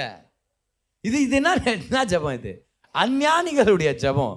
ப்ரேயர் ஆஃப் த ஹீதன் முதலாவது மாயக்காரருடைய ஜபம் அது என்னது மனுஷன் பார்க்கணும் என் ஜபம் எப்படின்னு சிஸ்டர் இன்னைக்கு அப்படின்றது என்ன நீ அப்படியே அடுக்கு மொழியில் என்னென்னவோ கண்ட கண்ட தெரியாத வார்த்தைங்களெல்லாம் பேசிட்டு இப்போ ஜபம் நல்லா நான் சொல்லணுமா அப்படி என்னென்னத்தை சொல்லிவிட்டு அப்புறம் அது ஆண்டவர் வசனத்திலே இருக்குது ஆண்டவரே நீங்கள் சொன்னீங்க உங்கள் வழி தனி வழி நீங்கள் சொன்னீங்க ஆண்டவரே அவர் எங்கே சொன்னார் அவரை நீ சொல்லிவிட்டு பைபிள் படினா உட்காந்து ரஜினி பிக்சரை பார்த்து வந்து ஜபம் பண்ணிட்டு அப்புறம் என் ஜபம் எப்படி இருக்குதுன்னா என்ன பண்ணுறது யாருக்காக பண்ணுறோம் மாயக்காரருடைய ஜபம் நம்மளுக்கு வேண்டாம் பக்கத்தில் பார்த்து கேளுங்க நீங்கள் மாயக்காரரான்னு கேளுங்க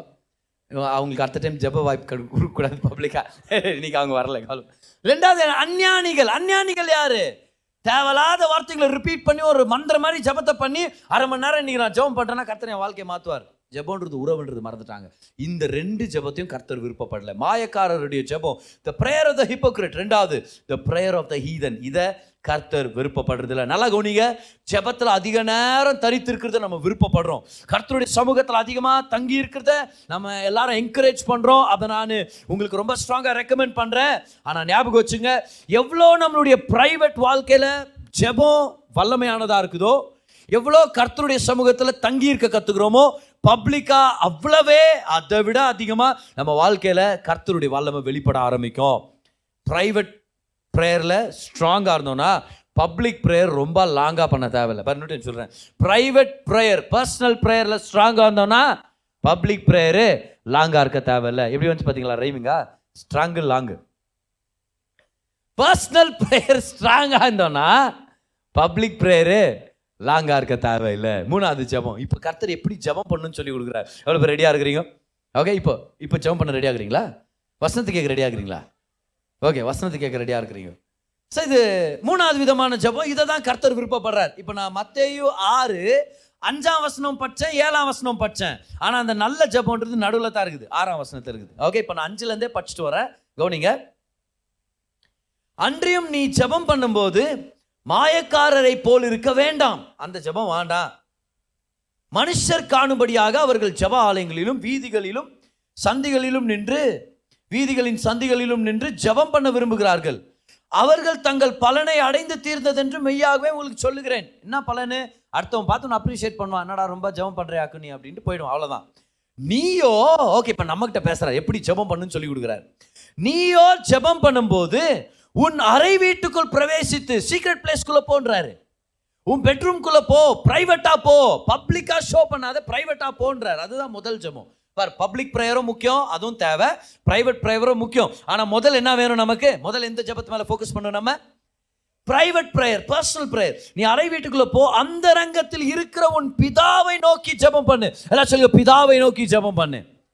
அவங்க எல்லாரும் ஒரு தேவனை நோக்கி ஜபம் பண்ற மாதிரி நடிச்சாங்க ஆனா இவர் சொல்றார் தேவன் இல்ல அதை விட அதிகமா பிதாவை நோக்கி ஜபம் பண்ண கத்துக்கன்றார் பிதாவை நோக்கி ஜபம் பண்ண அந்தரங்கத்தில் இருக்கிற உன் பிதாவை நோக்கி ஜபம் பண்ணு அப்பொழுது அந்தரங்கத்தில் பார்க்கிற உன் பிதா வெளியரங்கமாய் உனக்கு பலன் அளிப்பார் எல்லாரும் சொல்லுங்க பார்க்கலாம் நான் என் பிதாவை நேசிக்கிறேன் அதனால நான் ஜெபிக்கிறேன் சத்தமா சொல்லுங்க பிதாவை நேசிக்கிறேன் அதனால நான் ஜெபிக்கிறேன் அப்போ அவர் எனக்கு பிதானா நான் அவருக்கு யாரு பிள்ளை மூணாவது விதமான ஜபம் தெரியுமா the prayer of a heir ஹேர்னா சுதந்திரவாளி அவருக்கு நான் பிள்ளைனா அவருடைய ஆஸ்திகளுக்கு நான் சுதந்திரவாளியா இருக்கிறேன் எல்லாம் சொல்லுங்க நான் மாயக்காரரை போல இல்லை அஞ்ஞானிகளை போல இல்லை சுதந்திரவாளியாக ஜபம் பண்றேன் எல்லாம் சொல்லுங்க not as a hypocrite not as a heathen but as a heir H E I R heir e இந்த ஹேர் என்ன தெரியுமா சுதந்திரவாளி வாரிசுன்னு அர்த்தம் அப்போ நம்ம மாயக்காரரை போல ஜெபிக்கிறது இல்லை அஞ்ஞானிகளை போல ஜெபிக்கிறது இல்லை வாரிசுகளை போய் போல ஜெபம் பண்ணுறோம் வாரிசுனா அர்த்தம் நம்ம அவருடைய பிள்ளையா இருக்கிறோம் அவர் நமக்கு தகப்பனாக இருக்கிறார் ஹாலை லூயா நம்ம அவருடைய பிள்ளையாக இருக்கிறோம் அப்போ பிள்ளையை போல ஜபிக்க கற்றுக்கணும் இந்த ஜபத்தை தான் கர்த்தர் விருப்பப்படுறார் மூணாவது விதமான ஜபம் பார் இதெல்லாம் மூணே வசதத்தை பார்த்துட்டு இருக்கிறோம் நம்ம இந்த மூணாவது விதமான ஜபம் தெரியுமா the prayer of an heir சுதந்திரவாளியின் ஜபம் ஒரு வாரிசு தாரனுடைய ஜபம் இதுதான் கர்த்தர் நம்மளை சொல்கிறார் நீ இதை ஜபம் பண்ண அப்படின்னு அப்போது மனுஷனை பார்த்து செய்கிறது வேற ஜெபம் லாங்காக இருக்கணும் ஜெபத்தை பார்த்து செய்கிறது வேற ஆனால் பிதா எவ்வளோ நல்லவராக இருக்கிறார் நான் ஒரு பிள்ளை அந்த பிதா கிட்ட நான் நெருக்கமாக இருக்க முடியும்னு சொல்லி பிதாவின் வெளிப்பாடோடு செய்கிறோம் தெரியுமா நம்ம கண்களை பிதா மேலே வச்சு செய்கிறோம் இல்லையா அந்த ஜெபம் கர்த்தர் விருப்பப்படுற ஜபம் அந்த அந்த ஜபத்தை தான் ஜீசஸ் நமக்கு டீச் பண்ணிட்டு இருக்கிறார் இந்த ஜபத்தில் தனித்திருக்கிற நம்ம அவருடைய அன்பு அனுபவிப்போம் இதில் ஜப வாழ்க்கையை நிறைவு அனுபவிப்போம் அவருடைய பிரச்சனத்தை அனுபவிப்போம் ஜனங்கள் நம்மளை பார்த்து பாராட்டுறாங்களோ இல்லையோ நம்மளுடைய ஜபம் ரொம்ப நல்ல நல்ல செந் செந்தமிழ் வார்த்தைகளெல்லாம் கலந்து அடித்து ஒரு நல்ல கவிதையை போல ஒரு ஜோடனையாக ஒரு வரி வரியாக அது வரவில்லை என்றாலும் அப்பா என்னை நேசிக்கிறான்ற வெளிப்பாடுனால நம்ம ஜபத்தை முடிப்போம் நான் அவருடைய பிள்ளை அவர் என்னுடைய அப்பா அவர் என்னை நேசிக்கிறார் நான் அவரை நேசிக்கிறேன் அவருடைய சமூகத்தில் நான் இருக்கிற அவருடைய பிரச்சனத்தை அனுபவிக்கிறேன் என் கண்கள் அவர் மேலே இருக்குது அவர் எனக்காக இருக்கிறதுக்காக நான் நன்றி செலுத்துகிறேன் இப்படி வருவோம் பார் வெளியே வரும்போது ஜப நேரம் முடிச்சுட்டு வரும்போது என் ஜபம் எப்படி இருந்துச்சு பார் அப்படின்னு வந்தால் நம்ம ஜபம் சரியாக பண்ணலன்னு அர்த்தம் எப்படி எல்லாரும் என் ஜபத்தை பார்த்து பாராட்டுறாங்க பார் அப்படின்னு வெளியே வந்தால் நம்ம சரியாக ஜெபிக்கலன்னு அர்த்தம் ஆனால் ஜபத்துலேருந்து வெளியே வரும்போது எங்கள் அப்பா எவ்வளோ நல்லவர் என் தேவன் என்னை தொட்டார் அவருடைய பிரச்சனத்தை அனுபவித்தேன் நான் அவருடைய பிள்ளை அதனால் அவருடைய ஆஸ்திகளை அவருடைய நன்மைகளை அவருடைய கிருபைகளை அவருடைய ஆசீர்வாதங்களை எனக்கு இலவசமாக ரிலீஸ் பண்ணியிருக்கிறாராம் என் என்னுடைய படிப்பு வாழ்க்கைக்காக அவர் ரிலீஸ் பண்ணியிருக்கிறாராம் என்னுடைய தொழிலுக்காக அவர் ரிலீஸ் பண்ணியிருக்கிறாராம் என் பிள்ளைகள் என் குடும்ப வாழ்க்கைக்காக ரிலீஸ் பண்ணியிருக்கிறாராம் நான் எதுக்கும் தகுதியில் ஆனால் அவருடைய பிள்ளையாக நான் இருக்கிறதுனால எனக்கு எல்லாத்தையும் செய்கிறாராம் இந்த நல்ல தகப்பனுக்கு நான் நன்றி செலுத்துறேன் வெளியே வந்தோம்னா இது உண்மையான ஜபத்துடைய வல்லமை ஆமேன் எந்த ஜெபம் பண்ணலாம் மாயக்காரருடைய ஜெபமா இல்லை அஞ்ஞானிகளுடைய ஜெபமா இல்லை சுதந்திரவாளியுடைய ஜெபமா சுதந்திரவாளியுடைய ஜெபம் இந்த ஜெபத்தை கர்த்தர் விருப்பப்படுறார் அதனால தான் பாருங்க அப்படியே நான் கண்டினியூ பண்ணுறேன் பாருங்கள் ஆறாம் வருஷத்துலேருந்து நீயோ ஜெபம் பண்ணும்போது உன் அறை வீட்டுக்குள் பிரவேசித்து அப்படின்னு அர்த்தம் நெருக்கமாக இருக்கு கர்த்தர் இடத்துல நீ வாசல்ல நின்று கத்திட்டு போகிறதுக்கு நீ என்ன ஜனக்கூட்டமான்னு கேட்குறாரு நீ என்ன ராஜா வீட்டு வாசல் நின்று கத்திட்டு போறான்னு தெரியுமா ராஜா எனக்கு ஏதாவது நன்மை தேங்க ராஜனே அரசனே என்னை காப்பாற்றுங்க அப்படி இட்டு போகிற ஜனம் நீ இல்லை நீ அவருடைய பிள்ளை பெட்ரூம்குள்ளே வாழ்ற வந்து உரிமையாக பேசு ஏன்னா நீ அவருடைய பிள்ளையா இருக்கிற நெருக்கமாரு அறை வீட்டுக்குள்ளே பிரவேசிச்சுக்க ஸோ நம்ம பெட்ரூமில் நம்ம இருக்கிறோன்னா ஆண்டவர் அதில் இன்டிமேசியை குறிக்கிறார் நெருக்கத்தை குறிக்கிறார் பார் காமிக்கிறார் அவர் அவர் சொல்கிறார் அந்த ரங்கத்தில் இருக்கிறவன் பிதாவை நோக்கி ஜெபம் பண்ணு ஜனங்களை பார்த்து இல்லை ஜபத்தை பார்த்து இல்லை எல்லாரும் சொல்லுங்கள் ஜனத்தையும் பார்க்க வேண்டாம் ஜபத்தையும் பார்க்க வேண்டாம் சொல்லுங்கள் பிதாவை பாருங்கள் பிதாவை பாருங்க அப்பொழுது அந்தரங்கத்தில் இருக்கிற பார்க்கிற உன் பிதா வெளியரங்கமாய் உனக்கு பலன் அளிப்பார் அன்றியும் நீங்கள் ஜபம் பண்ணும்போது அஞ்ஞானிகளைப் போல வீண் வார்த்தைகளை அளப்பாதையுங்கள் ரிப்பீட் பண்ணினே மந்திர மாதிரி பண்ணிருக்காதீங்க அவர்கள் அதிக வசனிப்பால் நிறைய வார்த்தை பேசுறதுனால தங்கள் ஜபம் கேட்கப்படும் என்று நினைக்கிறார்கள் இது யாரு இந்த தேசத்து ஜனங்க அப்படிதான் பண்றாங்க ராஜா கிட்ட ரொம்ப ஜோரா கத்தனா நம்ம ஜபத்தை கேட்பாரு ராஜா கிட்ட நிறைய வார்த்தை பேசினா நம்மளுக்கு ஏதாவது தங்க காசு அள்ளி போடுவார் ஆனால் பிள்ளை அப்படி நினைக்கிறதில்ல எங்கள் அப்பா பெட்ரூமில் இருக்கும்போது நான் போய் டேரெக்டாக பேசிட்டு வந்துடுவேன் நான் ரெண்டு வார்த்தை பேசிட்டு வந்துடுவேன் நான் கரெக்டாக இல்லையா வெளியே இருக்கிற ஜனங்க பிரஜைகள் தான் சத்தம் போட்டு சொல்லணுமா இருக்குது டிசைன் டிசைனாக வார்த்தைகளெல்லாம் வர்ணிச்சா தான் ராஜாக்கு மனசு வந்து ஒரு நெக்லஸ் தூக்கி தர்றாரு ஆனால் பிள்ளை அப்படி பண்ண தேவையில்ல வந்து அப்பாவுடைய மடியில் உட்காரான் சின்ன பிள்ளையாக இருந்தான் அப்பாவுடைய அறையில் உட்காந்து அப்பாட்ட பேசுகிறான்ப்பா எனக்கு இந்த பிரச்சனைப்பா அந்த மாதிரி ஒரு தேவை இருக்குது இந்த சொத்து ஒன்று வாங்கலான்னு இருக்கிறேன் இந்த குதிரை ஒன்று வாங்கலான்னு இருக்கிறேன் இந்த பொண்ணை தான் நான் ஆசைப்பட்றேன் நான் இந்த இந்த பக்கத்து நாட்டு இளவரசியை நான் காதலிக்கிறேன் எனக்கு திருமணம் செய்து கொடுங்கள் அப்படின்னு யார் செய்ய முடியும் அந்த இளவரசன் தான் போய் கிட்ட தைரியமாக பேச முடியும் அப்போ நம்ம வந்து பெரிய ஷோலாம் பண்ண தேவையில்லை நம்ம யார் அவருடைய பிள்ளையாக இருக்கிறோம் இப்போ பாருங்கள் எட்டாம் வருஷம் அவர்களைப் போல் நீங்கள் செய்யாதிருங்கள் உங்கள் பிதாவை நோக்கி நீங்கள் வேண்டிக் கொள்கிறதற்கு முன்னமே உங்களுக்கு இன்னது தேவை என்று அவர் அறிந்திருக்கிறார் அப்புறம் ஏன் பதர் நான் ஜெபம் பண்ணோம் ஏன் ஏன்னா அவர் நம்மளுடைய அப்பா நம்ம அவருடைய பிள்ளை தேவைக்காக மட்டும் வர்றவங்க அவருடைய பிள்ளைகள் இல்லை அவர் தான் என் தேவைன்னு வர்றவங்க தான் அவருடைய பிள்ளைகள் கமான் சத்தமாக ராமன் சொல்லுங்க பார்க்கலாம் தேவைக்காக வர்றவங்க ஜனங்க பிரஜைகள் வெளியே இருக்கிற ஜனங்க புறஜாதிகள்னு சொல்லாமா இப்படி சொல்லாமா அப்பாவின் குடும்பத்தை சேர்க்கப்படாதவங்க தான் தேவைப்படும் போது மட்டும் வந்து ராஜாக்கிட்ட வந்து எல்லாத்தையும் கேட்டு வாங்கி போயிடுவாங்க ஆனால் ராஜாவுடைய பிள்ளைகள் ராஜா தான் தேவைன்னு வர்றாங்க நீங்கள் தான் வேணும்னு வர்றாங்க அந்த ஊர் ஜனம் ஐயா எங்கள் ஊரில் தண்ணி வரல தான் செய் உதவி செய்யுங்கன்னு உதவிக்கு வர்றாங்க ஆனால் அவங்க சிறு பிள்ளை அப்பா நீங்கள் தான் வேணும் என்ன தூக்கிக்குங்கன்னு ஓடி வருது நம்ம எதுக்காக வர்றோம் அவருடைய ஆசீர்வாதங்கள் அவர் நம்மளுக்கு தர்றார் அதான் ஜிஎஸ் சொல்கிறாரு பார் நீ என்ன அப்படி ஓவரா அலப்பின்கிறன்றார் என்ன ஓவர் அப்படியே ரிப்பீட் பண்ணே போயின்னு இருக்கிற உங்க தேவை என்னன்னு தெரியாதா அப்பா கிட்ட வந்து மாதிரி வந்து பேசுகிற மாதிரி பேசினா அவரே உனக்கு தராரு எல்லாத்தையுமே உன் தேவை என்னன்னு அவருக்கு தெரியும் அப்பா கிட்ட வர்ற மாதிரி வா ஒரு பிள்ளையை போல ஜபம் பண்ண கற்றுக்க இங்கே இருக்கிற ஒவ்வொருத்தரும் நீங்கள் ஜெபம் பண்ணும்போது நீங்கள் ஒரு பிள்ளைன்றது ஞாபகம் வச்சுங்க நீங்கள் ஒரு பிள்ளை தேவனுடைய பிள்ளை ஜபத்துடைய ஆரம்பத்துலேருந்து முடிவு வரைக்கும் ஒரு பிள்ளை தகப்பு இடத்துல பேசுகிற மாதிரியே அந்த வெளிப்பாடில் தான் நீங்கள் ஜெபம் பண்ணும் அதில் தான் கர்த்தர் விருப்பப்படுறா தான் நம்ம எல்லாரும் செய்யணுமா இருக்குது ஜபத்துடைய ஆரம்பத்தில் சொல்லுங்கள் பிதாவே என்னை நேசிக்கிறதுக்காக நன்றி ஆபா ஃபாதர் டாடி காட் என் மேலே வச்சிருக்கிற அன்புக்காக நன்றி அப்பா எனக்காக எல்லாவற்றையும் செஞ்சு முடிச்சிட்டீங்க இன்றைக்கி நான் வந்திருக்குது உங்களை நான் அதிகமாக தெரிஞ்சுக்கணும் உங்கள் பிரச்சனத்தை அனுபவிக்கணும் உங்களுடைய தயவுள்ள காரம் என் வாழ்க்கையில் வேலை செய்யட்டும் அப்பா எனக்காக வாசல்களை திறந்து கொடுங்க நன்மையை செஞ்சு கொடுங்க வேலைக்கார மாதிரி இல்லை பிச்சைக்கார மாதிரி ஒன்றும் இல்லாதவ மாதிரி ஒதுக்கப்பட்டவ மாதிரி கர்த்தரோட ஒரு நெருக்கத்தில் இல்லாதவன் போல ஜெபம் பண்ணக்கூடாது பிள்ளையை போல ஜெபம் பண்ண கற்றுக்கணும் இதுதான் கர்த்தர் விருப்பப்படுறார் அதனால தான் அவர் சொல்லிக் கொடுக்குறாரு அடுத்த வசனத்தில் ஒன்பதாம் வசனத்தில் நீங்கள் ஜெபம் பண்ண வேண்டிய விதமாவது விதம் நீங்கள் ஜெபம் பண்ண வேண்டிய ஜெபமாவதுன்னு சொல்ல அப்போ இந்த ஜெபத்தை நம்ம தொடர்ந்து பண்ணினே இருக்கணும்னு அர்த்தம் இல்லை இது கர்த்தர் கற்பித்த ஜெபம் நீங்கள் ஜெபம் பண்ண வேண்டிய விதம் எல்லாம் சொல்லுங்கள் விதம் அப்போ இது வந்து ஒரு மாடல் ப்ரேயர் இது வந்து ஒரு எக்ஸாம்பிள் ப்ரேயர் மாதிரி இதை பார்த்து நம்ம இதில் இருக்கிற அம்சங்களை நம்ம எடுத்து நம்ம நம்ம வாழ்க்கையில் ஜப வாழ்க்கையில் நம்ம கொண்டு வந்துடலாம் இதே ஜபத்தை நீங்கள் பண்ணினே இருங்க அப்படின்னு சொல்ல இதே ஜபத்தை பண்ணால் தப்புன்னு சொல்ல வரல ஆனால் இதே ஜபத்தை திரும்ப திரும்ப பண்ணுங்கன்னு அவர் சொல்லலை நீங்கள் ஜபம் பண்ண வேண்டிய விதமாவது பரமண்டலத்தில் இருக்கிற எங்கள் பிதாவே அப்போ நம்மளுடைய கண்கள் யார் மேலே எடுத்த உடனே யார் மேலே பிதா மேலே பர் எங்கள் பிதாவே உம்முடைய நாமம் பரிசுத்தப்படுவதாக அவரை உயர்த்துறோம் நம்ம பிரச்சனையை உயர்த்துறது இல்லை நம்ம ஜபத்தை உயர்த்துறது இல்லை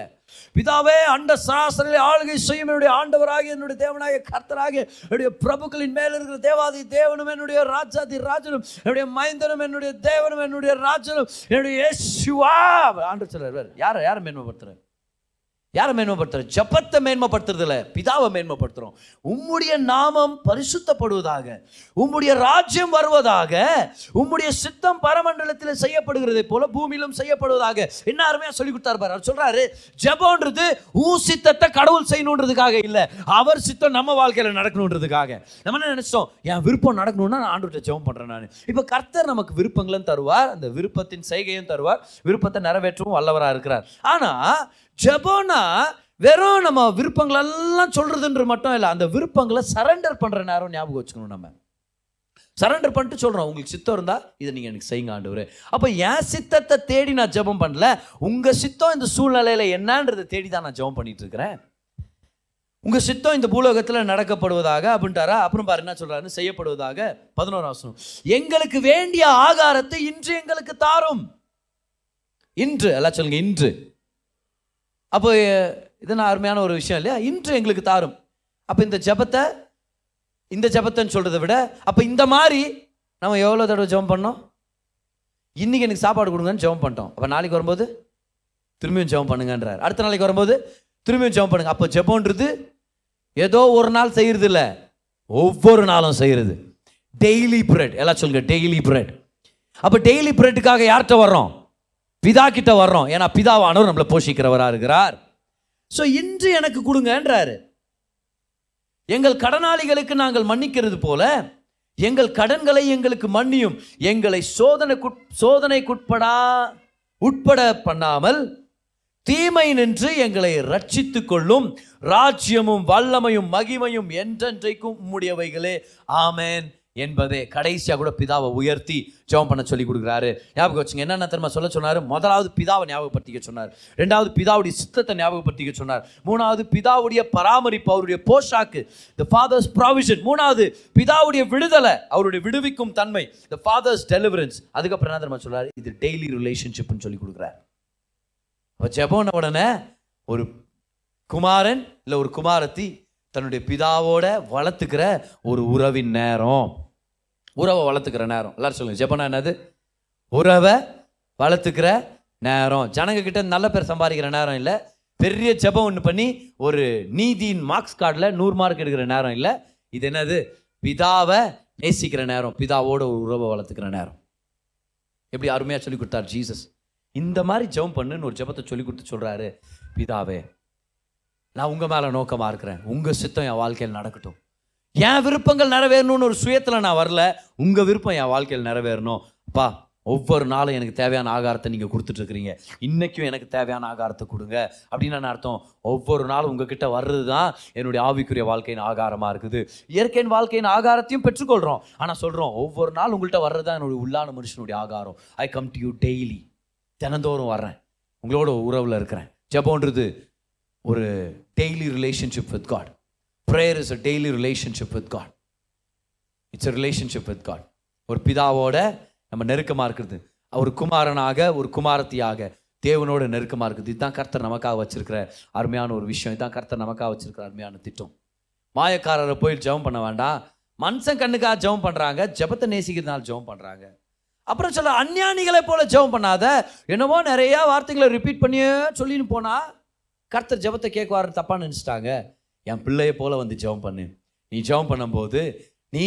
அறை வீட்டுக்குள்ளே போய் கதவை சாத்தி அந்தரங்கத்தில் இருக்கிற உன் பிதாவை நோக்கி நீ ஜெபம் பண்ணு ஏன்னா அவர் உன் பிதா நீ அவருடைய பிள்ளை ஒரு நெருக்கத்தை விருப்பப்பட்டு ஜெபம் பண்ணு உறவுக்காக ஜெபம் பண்ணு ஏதோ ஜபம் செஞ்சு முடிச்சிட்டோன்ற ஒரு சாங்கிய சம்பிரதாயத்துக்காக பண்ணின்னு இருக்காத ஜனங்க உன்னை பார்த்து பாராட்டணும்னு பண்ணாத தேவனோடு உறவை வளர்த்துக்கிறதுக்காக நீ ஜெபம் பண்ணு இதை தான் இன்னைக்கு ஜிஎஸ் நம்மளுக்கு சொல்லி கொடுத்துருக்குறார் மூணு விதமான ஜபங்கள் மாயக்காரரின் ஜெபம் வேண்டாம் அஞ்ஞானிகளுடைய ஜெபம்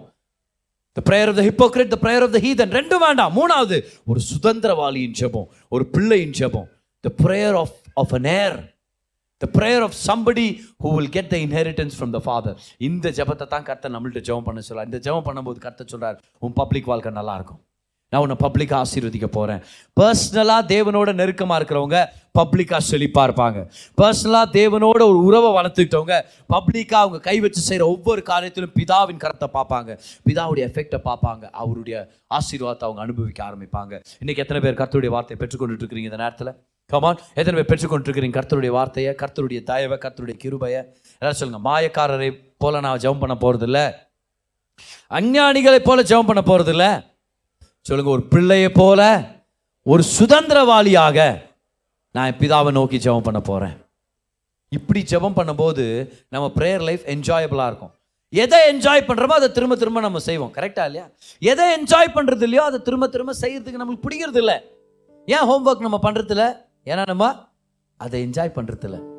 ஆனால் ஒரு நல்ல சாப்பாடு சாப்பிட்டு வந்துட்டோம்னு வச்சுக்கோங்க ஒரு குறிப்பிட்ட ஃப்ளேவர் அது ஐஸ்கிரீமா இருக்கலாம் இல்லை கபாபாக இருக்கலாம் தந்தூரி சிக்கனாக இருக்கலாம் கோபி மஞ்சூரியனாக இருக்கலாம் அது பிடிச்சோன்னு என்ன பண்ணுறோம் அதையே திரும்ப திரும்ப சாப்பிடணும்னு விருப்பப்படுறோம் என் ஞாபகம் வருது பார் ஃபர்ஸ்ட் டைம் இந்த கோபி மஞ்சூரியன் யார் வீட்லையோ தான் ட்ரை பண்ணினேன் ஆனால் அப்படி ட்ரை பண்ணும்போது அது ரொம்ப பிடிச்சி போச்சு அடுத்த ஒரு சில நாட்கள் என்கிட்ட காசு இருக்கும் போதெல்லாம் போயிட்டு ஒரு gobi Manchurian half plate one plate அப்படி வாங்கி சாப்பிட்டு வரோம் ஏன்னா அது பிடிச்சி போச்சு அதை என்ஜாய் பண்ணுவோம் see what you enjoy you will do it again and again எத்தனை பேர் தினந்தோறும் ஒரு நல்ல ஜப வாழ்க்கை உங்கள் வாழ்க்கையில் ஏற்படணும் அப்படின்னு சொல்லி எத்தனை பேர் ஆசைப்படுறீங்க அப்போ ஜபத்தை என்ஜாய் பண்ணும் எப்படி ஜபத்தை என்ஜாய் பண்ணலாம் அப்பா பிதாவே வந்து அவருடைய பிரச்சனத்தை அனுபவிக்கும் போது என்ஜாய் பண்ண முடியும் இப்போ தினம அவட்ட ஜெபம் பண்ணும்போது மனசு திறந்து ஒரு பிள்ளையை போல பேசுங்க பிதா கிட்ட பேசுறது போல பேசுங்க அப்படி ஜெபம் பண்ணோம்னா நம்ம வாழ்க்கை ரொம்ப ஆசீர்வாதம் நம்ம ஜெப வாழ்க்கை ரொம்ப ஆசீர்வாதமாக இருக்கும் ஸ்காட்லாண்டில் பர்சிக்யூஷன் டைமில் இந்த வாலிப பொண்ணு சர்ச்சுக்கு போயிட்டு இருக்கிறாங்க போற வழியில எதிர்த்து நின்ன சேனை வீரர்களுடைய பட்டாளம்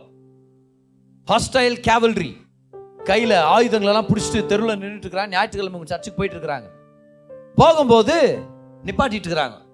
எல்லாம் எல்லாரும் நிப்பாட்டி அவங்கள சாகடிக்கிறது தான் அவங்களுடைய வேலை சர்ச்சுக்கு போறவங்களா இருந்தா அவங்களுக்கு ஏதாவது தொல்லை கொடுக்கணும் இந்த பொண்ணையும் நிப்பாட்டிட்டாங்கோ ஆவியானவர்கிட்ட சொன்னாங்க ஆவியானவர் நான் பொய்யும் சொல்லக்கூடாது அதே மாதிரி இவங்கள்ட்ட மாட்டிக்கவும் கூடாது உங்கள் வசனத்தை நான் படிக்கிறேனே உன்னை கோர்ட்டில் கேஸ் எல்லாம் போட்டு நிப்பாட்டும் போது என்ன பதில் சொல்லுவோன்னு கவலைப்படாத அந்த நேரத்தில் உனக்கு கொடுக்கப்படும் நீங்கள் சொன்னீங்கல்ல அதே மாதிரி இப்போ கேட்குறேன் இந்த நேரத்துக்கு எனக்கு கொடுங்க ஆண்டவர் அப்படின்னு இந்த தீவிரவாதிங்க நிப்பாட்டினாங்களாம் நிப்பாட்டிட்டு கேட்டாங்களா எங்கே போகிற சர்ச்சுக்கு போகிறதா இருந்தால் அங்கேயே சாவடிச்சிடலாம் தான் பிளான் எங்கே போகிற அப்படின்னு கேட்ட உடனே அப்போ அந்த பொண்ணு சொன்னாங்களா ஆவியானவர் கொடுத்த வார்த்தை பாரு அந்த பொண்ணு சொன்னாங்களாம் எங்கள் அப்பா வீட்டுக்கு போயிட்டுருக்குற எங்கள் அண்ணன் மறிச்சு போனார்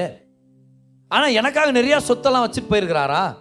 இன்றைக்கி எங்கள் அப்பா வீட்டில் உயில படிக்கிறாங்க அது என்னான்னு கேட்டு தெரிஞ்சு எனக்கு வர வேண்டியதை நான் எத்துன்னு போகலான்னு சொல்லிட்டு நான் போயின்னுக்கிறேன் அதுக்கு அங்கே இருக்கிறவங்க அந்த சோல்ஜர் கமாண்டர் சொன்னாராம் வெரி குட் எல்லா கங்க்ராச்சுலேஷன்லாம் சொல்லி very good all the best உனக்கும் நிறைய பங்கு கெடிக்கிட்டு போ அப்படின்னு சொல்லி அனுப்பி விட்டாங்களாம் இந்த அம்மா சொன்ன அர்த்தம் நம்மளுக்கு தெரிஞ்சிச்சு எங்கள் அப்பா வீட்டுக்கு போகிறேன் சர்ச்சுக்கு போயின்னுக்கிறேன் எங்கள் அண்ணன் எனக்காக மறிச்சார் மூத்த சகோதரன் இயேசு கிறிஸ்து மறிச்சார் எனக்காக நிறைய சொத்துக்கள் ஆஸ்திகளை விட்டு போயிருக்கிறார் எனக்கு என்ன சொந்தம்ன்றத வார்த்தையின் அந்த வசனிப்பினால பிரசங்கத்து மூலமாக நான் தெரிஞ்சுக்கிட்டு போகிறேன் நான் அனுபவிக்க போகிறேன் பார் இவங்க இவங்க எப்படி எந்த எண்ணத்தில் வந்தாங்க இப்படி தான் நான் ஒரு ஒருத்தர ஜபத்துக்கு வரணும் எப்படி வரணும் தெரியுமா ஜபத்துக்கு எங்கள் அப்பாவுடைய வீட்டுக்கு வர்றேன் எங்கள் அண்ணன் எனக்காக மறிச்சார் எனக்காக நிறைய ஆஸ்திகளை எழுதி வச்சிருக்கிறாரா அது என்னன்னு தெரிஞ்சு அதை நான் அனுபவிக்க போறேன் அதனால அப்பா வீட்டுக்கு நான் வந்துட்டு இருக்கிறேன் எப்படி வரணும் ஜபத்துக்கு வரும்போது கையில ஒரு தகடு தூக்கின்னு ஒரு உடஞ்சு போன ஒரு ஒரு தட்டை எடுத்து ஒடுக்கி போன தட்டை எடுத்துன்னு தால்மீன தட்டை எடுத்துன்னு வந்து அப்படியே கதவு தட்டுற மாதிரி வந்து நிற்கக்கூடாது கிட்ட ஆண்டு எனக்கு செய்வீரோ என் கண்ணீரை பார்ப்பீரோ பிச்சை கேட்க நம்ம வரல நம்மளாம் யாரு சுதந்திரவாளிகள் அப்பா கிட்ட தைரியமா வர்றோம் அறை வீட்டுக்குள்ள வாண்டுறாரு ஒரு டைப்பாலஜி என்ன தெரியுமா பெட்ரூம்குள்ளேயே வந்துருப்பான்றாரு நீ யார் என் பிள்ளை வா டைரக்டா உள்ள வா என்ன வேணும் கேளு உனக்கு என்ன வேணும் கேளு நான் தானே ஃபர்ஸ்ட் வேணும் வா என் அன்பை நான் உனக்கு கொடுக்குறேன் என் அரவணைப்பு கொடுக்குறேன் வா என்னுடைய அரவணைப்பை பெற்றுக்கொள் உனக்கு என்ன வேணுமோ அதெல்லாம் உன்னுடையது சுகம் உன்னுடையது செழிப்பு உன்னுடையது நல்ல வாழ்க்கை திறந்த வாசல்கள் கவான் குடும்பத்துடைய ஒருங்கிணைப்பு திருப்பி கட்டுதல் என்ன வேணும் எல்லாத்தையும் உனக்கு தர்றேன் நான் ஆனால் நீ வந்து மாயக்காரனை போல ஜெபம் பண்ணிட்டு போயிடாத அஞ்ஞானியை போல ஜெபம் பண்ணிட்டு போயிடாத ஒரு பிள்ளையை போல சுதந்திர சுதந்திரவாளியை போல வந்து ஜெபம் பண்ணிட்டு போ நீ நம்மளும் அப்படிதான் வரணும் அப்பா வீட்டுக்கு வருந்தம்மா என்ன சொன்னாங்க இல்லை நான் ஒரு பிச்சைக்காரர் தெரு தெருவா பிச்சை தின்னுக்கிறேன் நான் போயிட்டு அந்த இடத்துல ஃப்ரீ சாப்பாடு போடுறாங்களா என்னன்னு போய் சாப்பிட்டு வரலான்லாம் சொல்லுவாங்க நான் ஒரு பிள்ளை எங்கள் அப்பா வீட்டுக்கு போகிறேன் அங்கே எனக்காக உயில படிச்சுன்னுக்குறாங்க எங்கள் அண்ணன் செத்துட்டாரு எனக்காக சொத்து எழுதி வச்சுருக்கிறாரு என்ன நான் தெரிஞ்சு நான் அனுபவிக்கலான்னு வந்திருக்கிறேன் அதே தான் நம்மளுடைய எண்ணமாக இருக்கும் ஜபத்துக்கு வரும்போதெல்லாம் ஞாபகம் வச்சுங்க எல்லாம் சொல்லுங்க எனக்கு ஒரு அப்பா இருக்கிறார்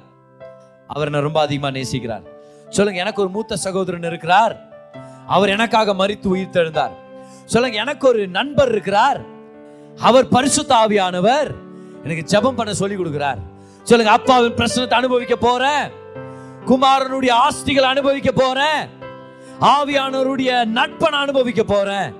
இதுதான் என் ஜெப நேரம் இதுதான் என் ஜப வாழ்க்கை ஹாலை லூயா கர்த்தருக்கு நன்றி செலுத்துங்க பார்க்கலாம் எல்லாருமே நல்லா நன்றி செலுத்துங்க நல்லா நன்றி செலுத்துங்க கமான் நீங்க கேட்ட இந்த பாட்காஸ்ட் உங்களுக்கு ஆசீர்வாதமா இருந்திருக்கும் அநேகருக்கு இதை ஷேர் பண்ணுங்க மீண்டும் அடுத்த பாட்காஸ்ட் உங்களை சந்திக்கிற வரைக்கும் ஞாபகம் வச்சுக்கோங்க தேவன் உங்களை அதிகமாக நேசிக்கிறார்